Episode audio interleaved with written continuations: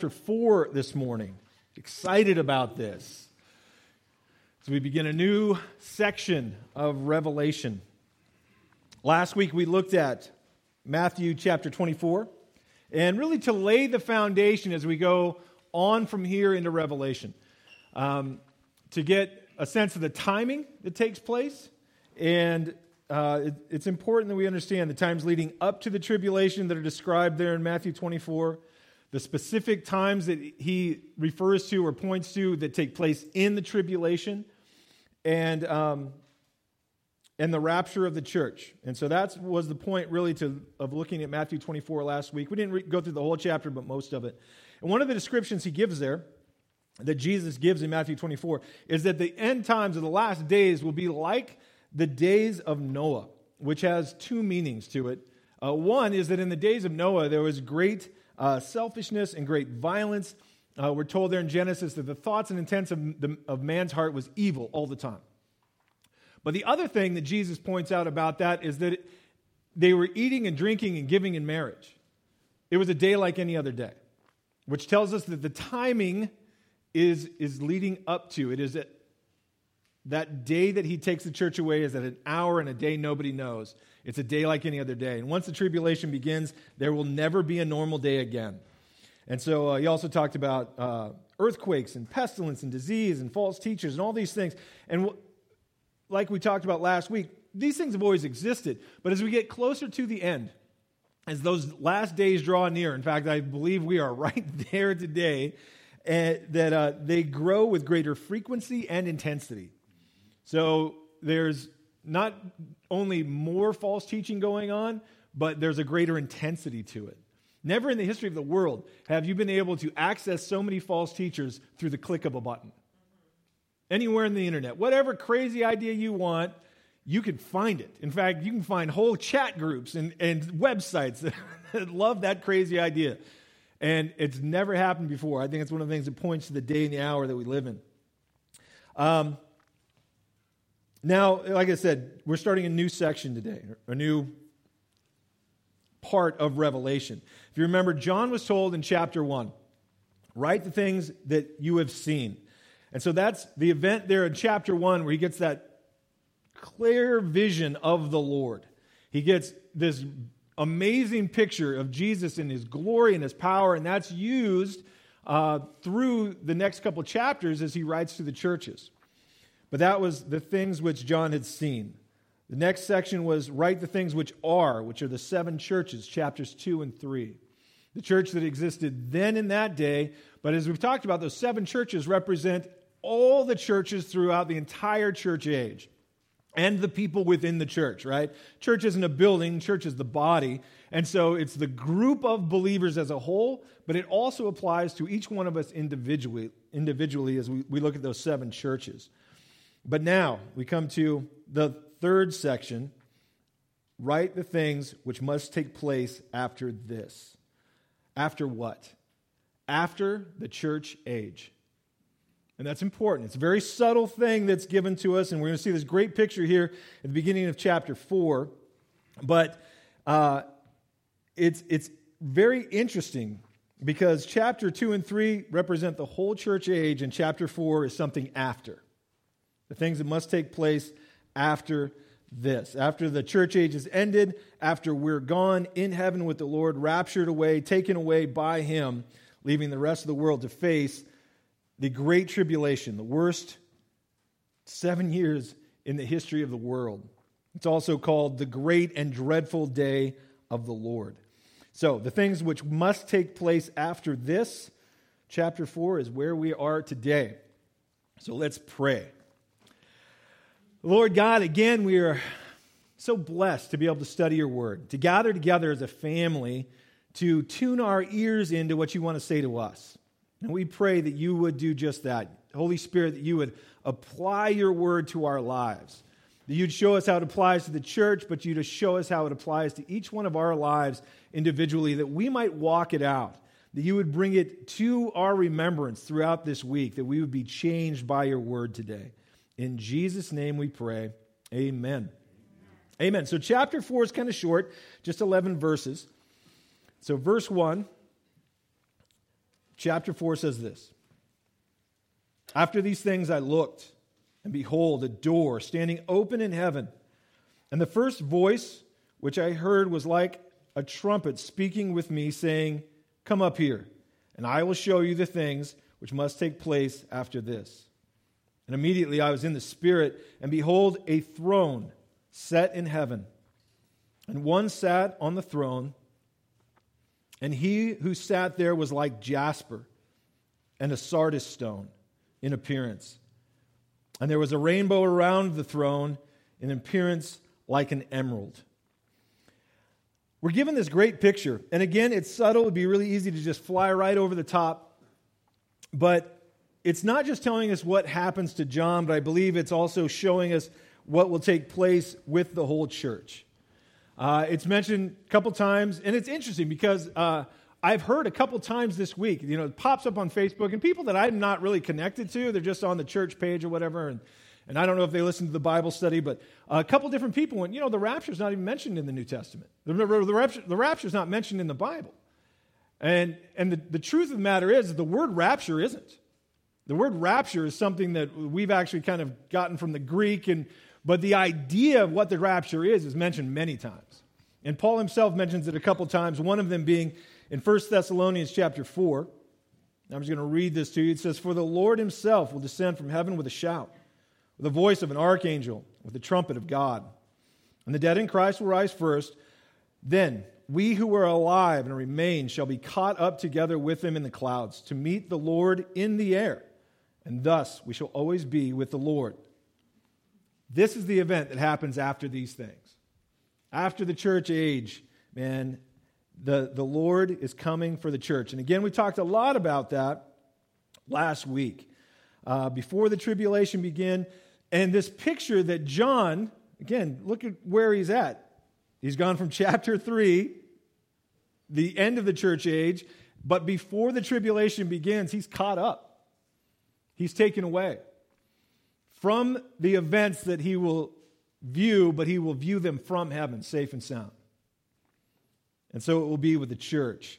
The voice of Jesus, like a trumpet, is even how he describes it here. Um, Revelation gives us a couple different views. And this is going to be important because as we go through Revelation, there's jumping back and forth between two views. One is the events taking place in heaven and the events taking place on earth. And so, what we're going to see, chapter 4 through most of chapter 6, is all taking place in heaven. And really, nothing is immediately affecting earth yet. Chapters 4 through, again, most of 6, these things are happening. And while they will affect Earth, they don't immediately affect Earth when they take place until we get to the end of chapter 6, when that seal is broken, the sixth seal, and instantly an event takes place. Again, we talked about that last week. That's the rapture, along with a worldwide earthquake and, and total chaos breaking out on the earth. From Earth's point of view, that's when the tribulation begins. Right? That's the starting point. John does his best to bring these things across to us. And I can't imagine. Can you imagine how hard it would be for John to see heaven and God's throne room and try and then use the human language, any part of all of the human language, to describe what he has seen. I think it's interesting, Paul, for all of his education and all of his great oration, his ability to teach and, and all these things, when he talked about when he was taken to heaven, he describes it in 2 Corinthians chapter 12. And he says that the things that he saw there were unlawful to speak.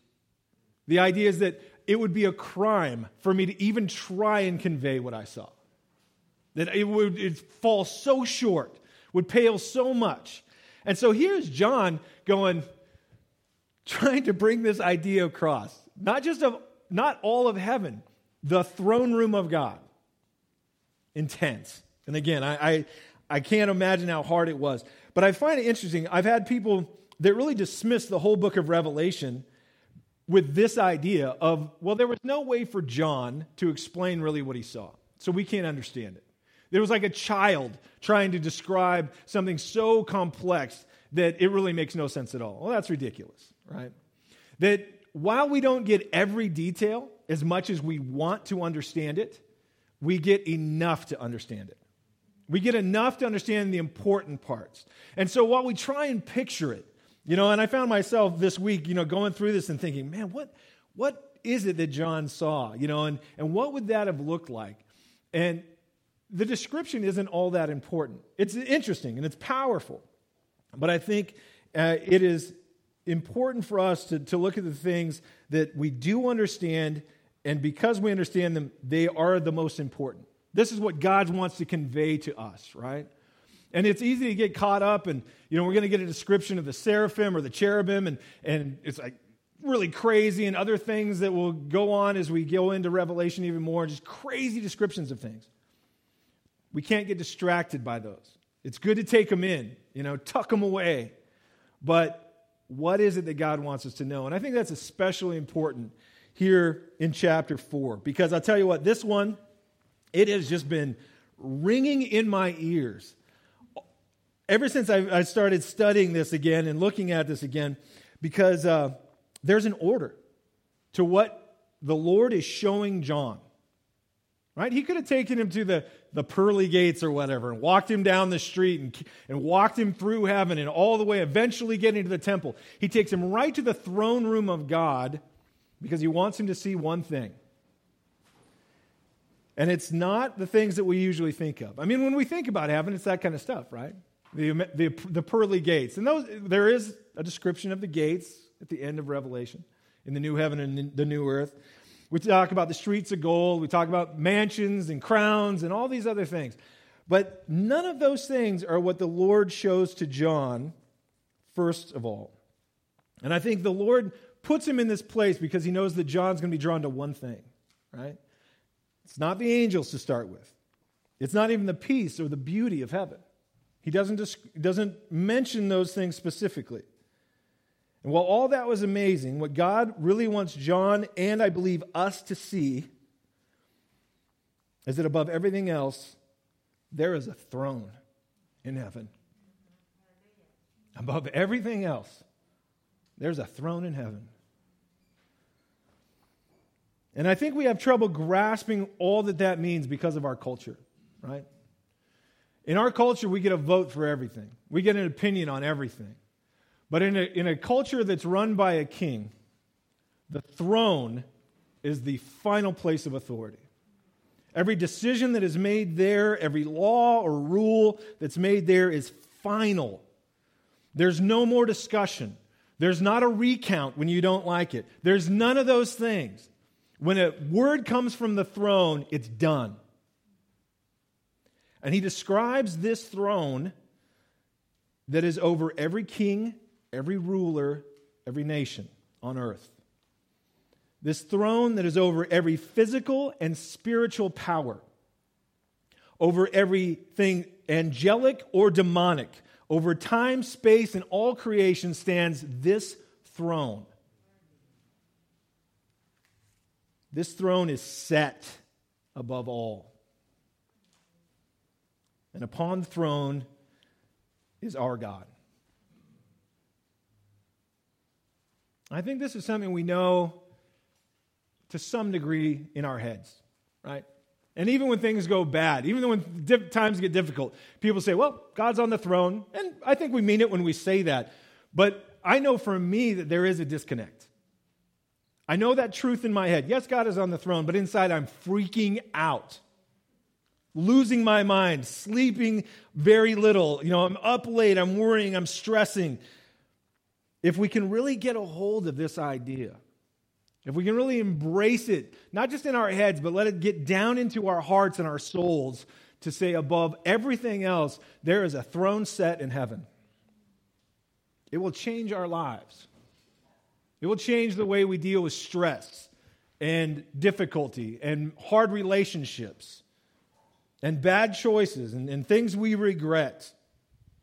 Because I think most often now, when the storm hits, while in our heads we can say, yeah, there's, there's a throne set in heaven.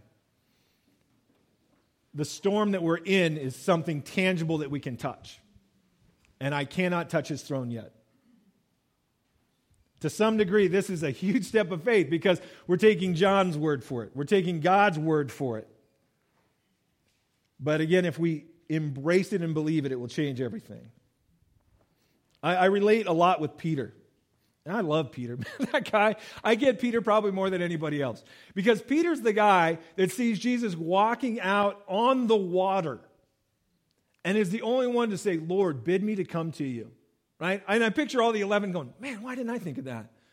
You know, that Peter's got the like, Lord, if that's you, just call me and I'm going to walk on the water. And, and the Lord says, yeah, come on. And he steps out of the boat. And again, we think that's the moment of faith. Dude, I stepped out of the boat. I, I put my feet on the water. I've passed. But he, after a couple steps, he looks at the storm. And that's what we do, right? We go, Lord, you're in control. You're on the throne. Everything's under your power. You have full authority. I'm going to step out of this boat and trust you. And then we're like, whoa, that storm's bigger than I thought. This difficulty, this is way bigger than what I expected. And we set our eyes upon the wind and on the waves and we sink. Right? I think I relate with Peter also in the prayer life, right? That very long, drawn out, dramatic prayer of, Lord, help. That's, that's the one he calls out, and the Lord answers, right? And, and it is honest, Lord, help. And it, for us, again, we, we start to sink in the storm. And the Lord is, is going to meet us there. He's going to rescue us in that place. But again, I think if we can keep in mind, in the midst of the storm, in the midst of the wind and the waves, there's a throne set in heaven. And it is above every storm. See, again, I think that's important to know. Because it doesn't mean that He is going to rescue us from the storm. Doesn't mean if we call out or if we have enough faith, we'll never enter a storm. That's just not reality. But what it means is that his throne is above every storm, that his authority is above every wind, every wave, everything. His power is lasting and unchanging. And that word set in heaven is important. It is unshakable, immovable, it is set. And then John tries to describe this. And I, and I love it because, again, I picture he's just doing the best he can, right? And he says, it was like jasper or a sardius stone and a sardius stone. Is how he's kind of combining two things. But even then, he says it was like. It wasn't exactly that. It wasn't that it was made out of that. It was like. And the idea is that it was a breathtaking, glorious beauty, right? That Literally, a, a jasper, a sardius stone is probably related to uh, closely to a diamond and a ruby.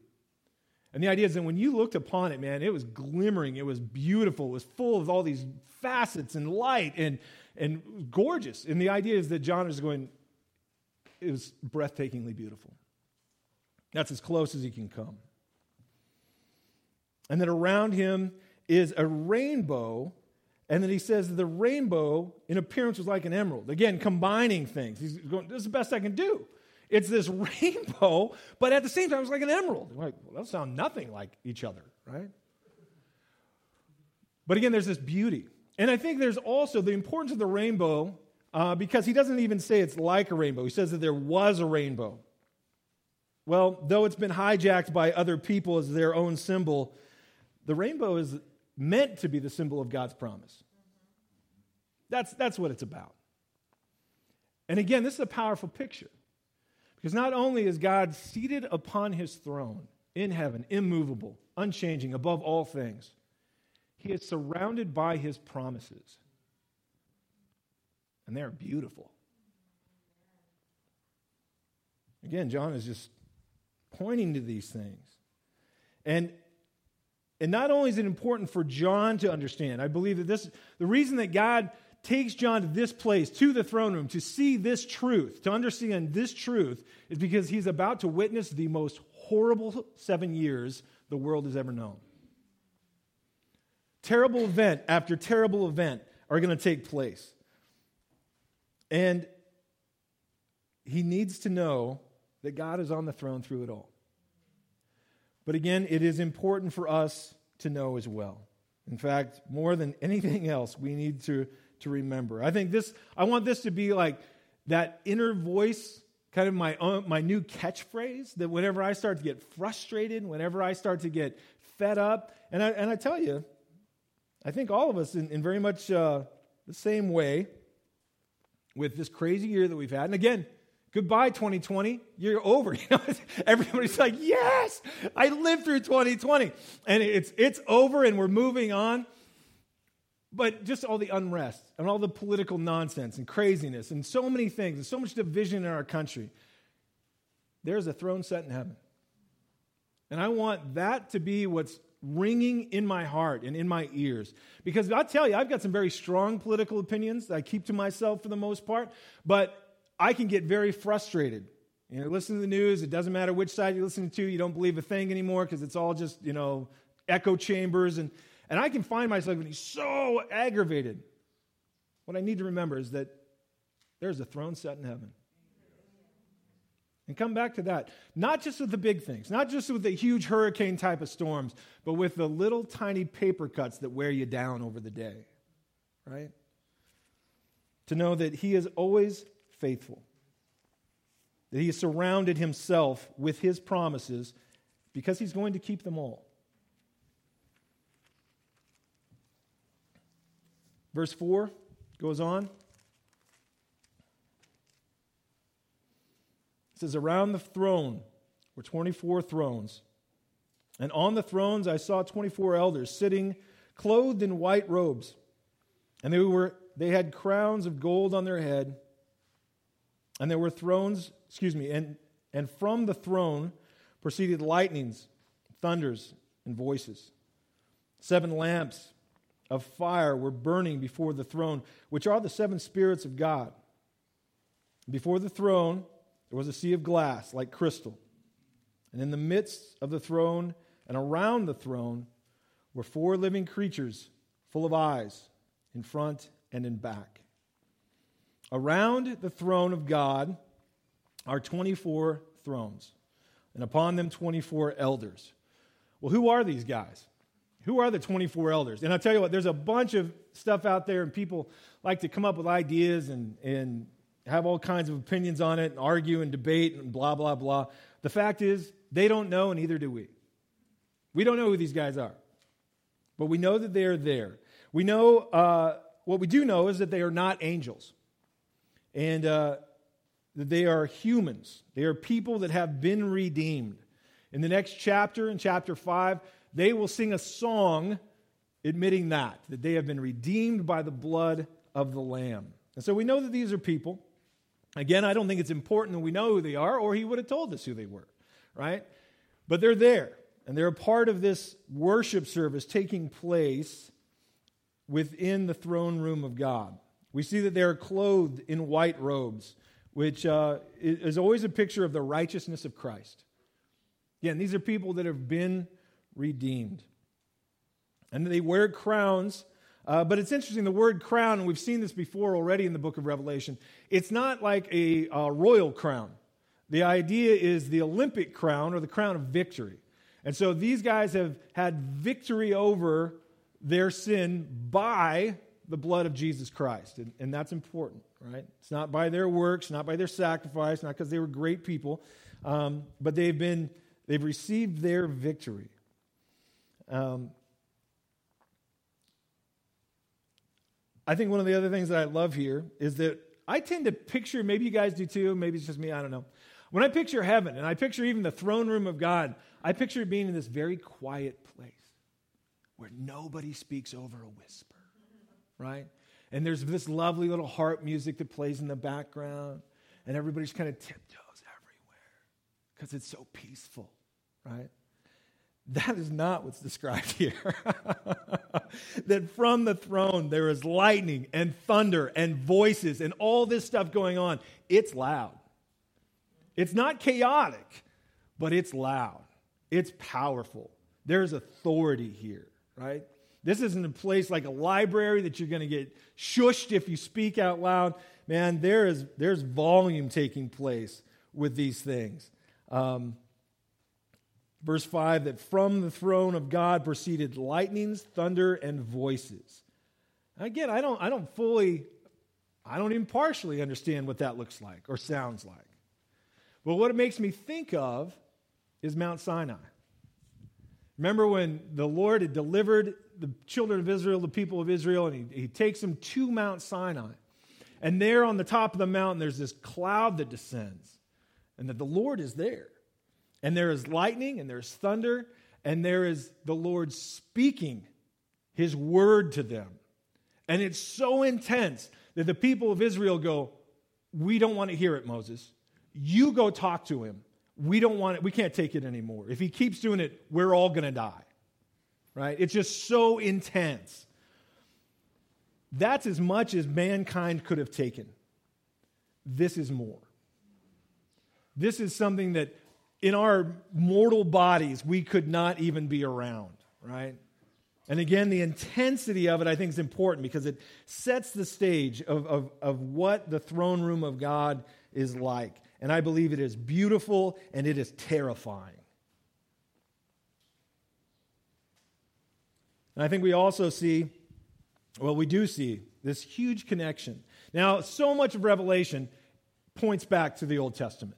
And I tell you what, if we stopped and looked at every single point, I don't know if we'd ever get through because there's just so many references. But I'm going to touch on a few here because I think uh, it's, again, sets such a cool picture and it shows the continuity of how the Lord does things. And that what he did uh, way back with Israel and with Moses and the building of the temple is, is now being brought to light of the importance of it. So, back in Exodus 25, when he is telling Moses to build the tabernacle. And this would be the temple that would travel with them, right? So the, the Levites would take the whole thing down and they'd be in charge of parts of it and they put the whole thing back up whenever they stopped. And the Lord's presence would go with them, would hover over the ark of the covenant, over the mercy seat. And, and so this was their place of worship, right?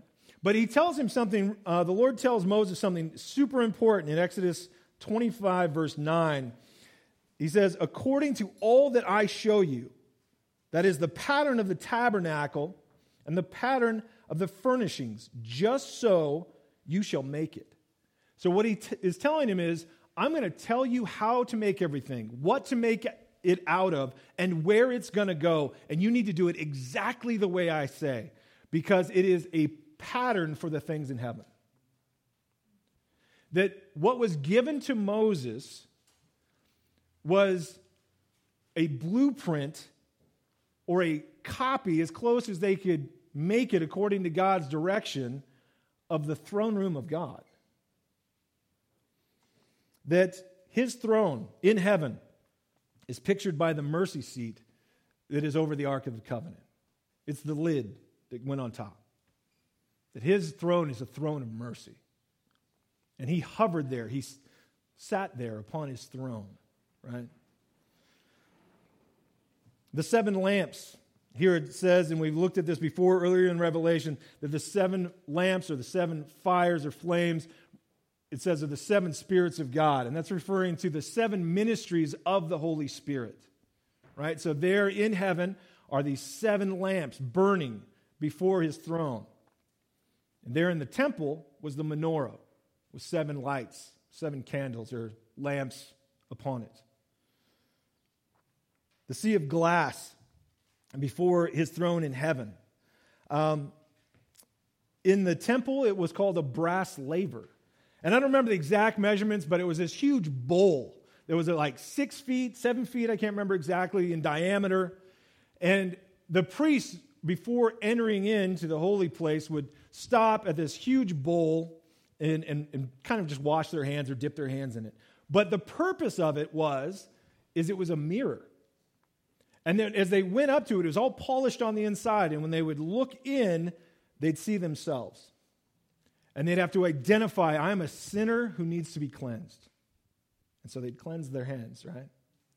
But now the sea of glass in heaven is different because it isn't to show sin, it's to show that we're free of it. That as we enter into the throne room, come before his throne with boldness. That sea of glass reflects what he has done in us. That's the only reason we can have boldness before his throne. The four living creatures, these guys are interesting. And I can I, I know I say this a lot, but the four living creatures, or I think there's probably more of them, there's four of them here. I'm looking forward to just talking with these guys. Who are you? they show up several times in the Old Testament, uh, in Ezekiel chapter 1, also Ezekiel 10, Isaiah chapter 6, when he has this vision of heaven. He describes the cherubim that fly around. Um, and, and these guys, these are intense, man. These guys are seriously powerful beings. Um, and they also are depicted throughout the temple. They're on tapestries and they're on the mercy seat of the Ark of the Covenant. The two cherubim, wings up and wings forward, touching each other.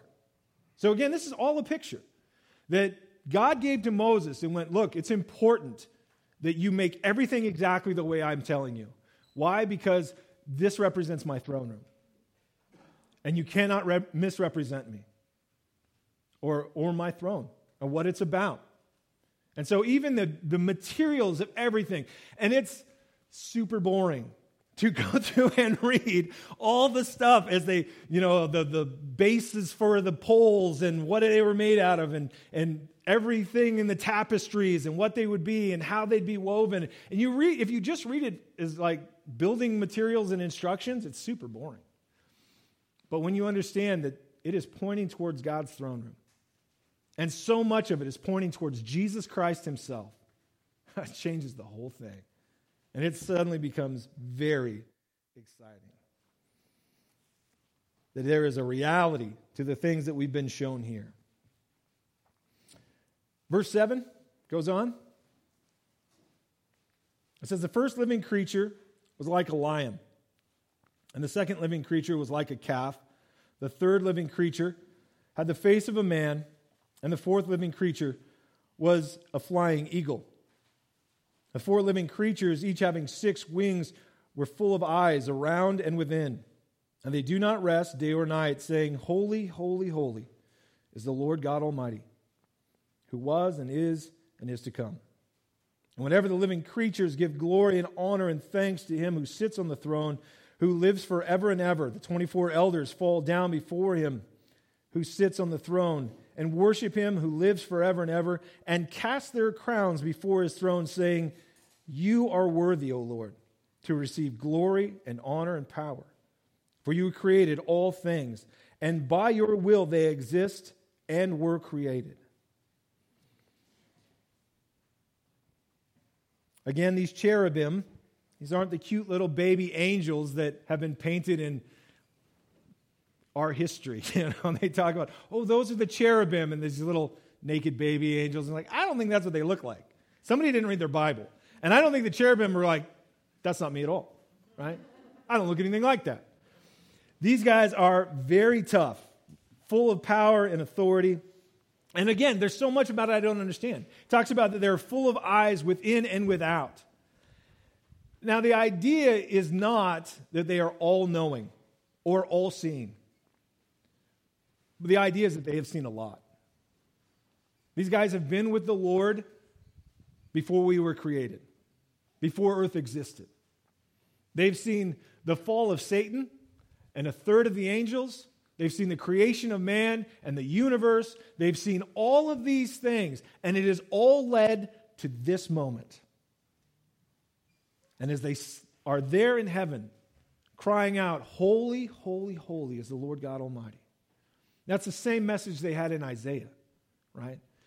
I think we make a mistake sometimes as we, as we picture this, or at least I again have made this mistake as I picture this in heaven, because it says that they, they continue this day and night, right? And so we go, this is what they've been doing throughout all of time. This is, this is all they've done. They just keep doing the same thing over and over again. And then kind of picture the 24 elders like, have they been caught in this loop as well? Like every time they say then these guys cast their crowns and bow down and I mean, I guess it's cool, but it sounds, again, a little boring, right? Again, that's the wrong idea. While the angels, the, cher- the cherubim, or seraphim, these guys, are, are calling this out, and this is their message. It is at a crossroads of this event that it makes so much importance.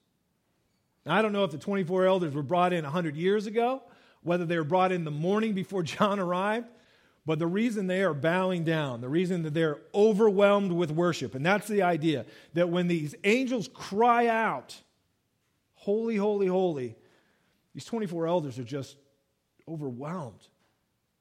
It's not that they're like having to go through their script, they just can't do anything else. They're so blown away at the goodness of the Lord. And they know what's coming. They know the events that are about to unfold. And as they do, they're, again, Lord, you alone are worthy. It's powerful. And again, we get the wrong idea if any way this seems boring or this seems crazy or, or incomprehensible to us.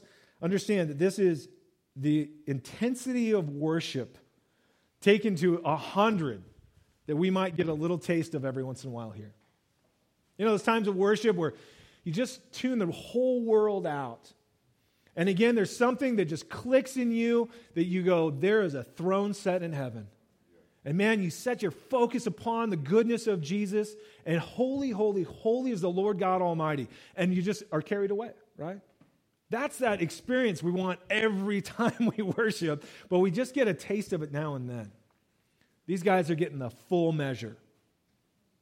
This is the intensity and the beauty that worship was meant to be. And these 24 elders take off their crowns of victory and they cast them at the Lord's feet. And they're going, Only you are worthy. You alone are worthy. And again, that's not some just act that they're doing, that they're really saying, All that I have. And again, we don't know who these guys are. Some say it's, oh, well, at least 12 of them are, the disciples. Well, we don't know that. But whoever they are, they've been given this place, and they're now saying, I don't deserve anything. Any goodness I have, anything I accomplished, any, any change that I made in the world, it's all from you. It all came from you, anyhow. This is your victory. And that's the idea of casting that crown. It isn't just them saying, I'm not worthy. It's saying, Lord, this is your victory. You're the one that should wear every crown. You are above every crown or any good thing. It all has come from Him. And again, I think it's good for us. Well, there's a lot of different ways, and we'll kind of, I'll try and kind of pull this into some application for us. When we get an idea, again, when we get our mind around this throne room, the throne room, I believe it changes the way we live right now. And again, I think we should be living with an expectation of the Lord's return all the time. And we can look at things and say, Yeah, Lord, I know you can come back today. Well, even if He doesn't, it doesn't change. There is a throne set in heaven. And I need to come back to that truth. And I need to come back to this place of, like the elders, admitting, Lord, I have no good thing that I've ever done. You have won every victory. This is your crown. This is your victory. And we are continually, honestly, in our hearts, giving it back to Him. And while this is a, such a powerful picture and, and powerful worship service, again, I think it's important we understand it's not just for someday. That we can start even now to get it more and more. Because if we just look at it, oh, yeah, that'll be great. Once we're there in heaven, yeah, we'll be able to cast off all of these burdens and all the things that uh, that are part of this fallen world, and someday we'll be able to enter into that worship. But no, again, I think it starts with us starting right now today, going, Lord, your throne is set in heaven.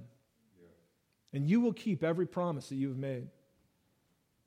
And though we're going to go through storms, we're going to go through trials, and even Jesus talked about that in Matthew 24, going, even though you see these things, he's talking about the times leading up to the tribulation, and pestilence, and earthquake, and, and tribulation, and difficulty, and persecution. He goes, the end hasn't started yet. That's the warm up. So we will see difficulty. We will see trial. We're seeing it now. But it does not change. There's a throne set in heaven. And even through the worst of it, man, He is going to accomplish every good thing. And He wants to do so much in our lives and through our lives that we can enter into this worship scene right now and look to Him again, knowing that He will accomplish every promise He has made. Lord, you alone are worthy. Amen? Amen? Let's pray. Lord Jesus, we thank you so much that your throne is set in heaven, immovable, unshakable, unchanging, and that you give us the right perspective to face this fallen world, to live for you in difficult times. And Lord, we want to see souls saved, lives changed, and people brought into a relationship with you that heaven might expand. God, use us however you want. Give us your focus, give us your heart, give us your direction. In Jesus' name we pray. Amen.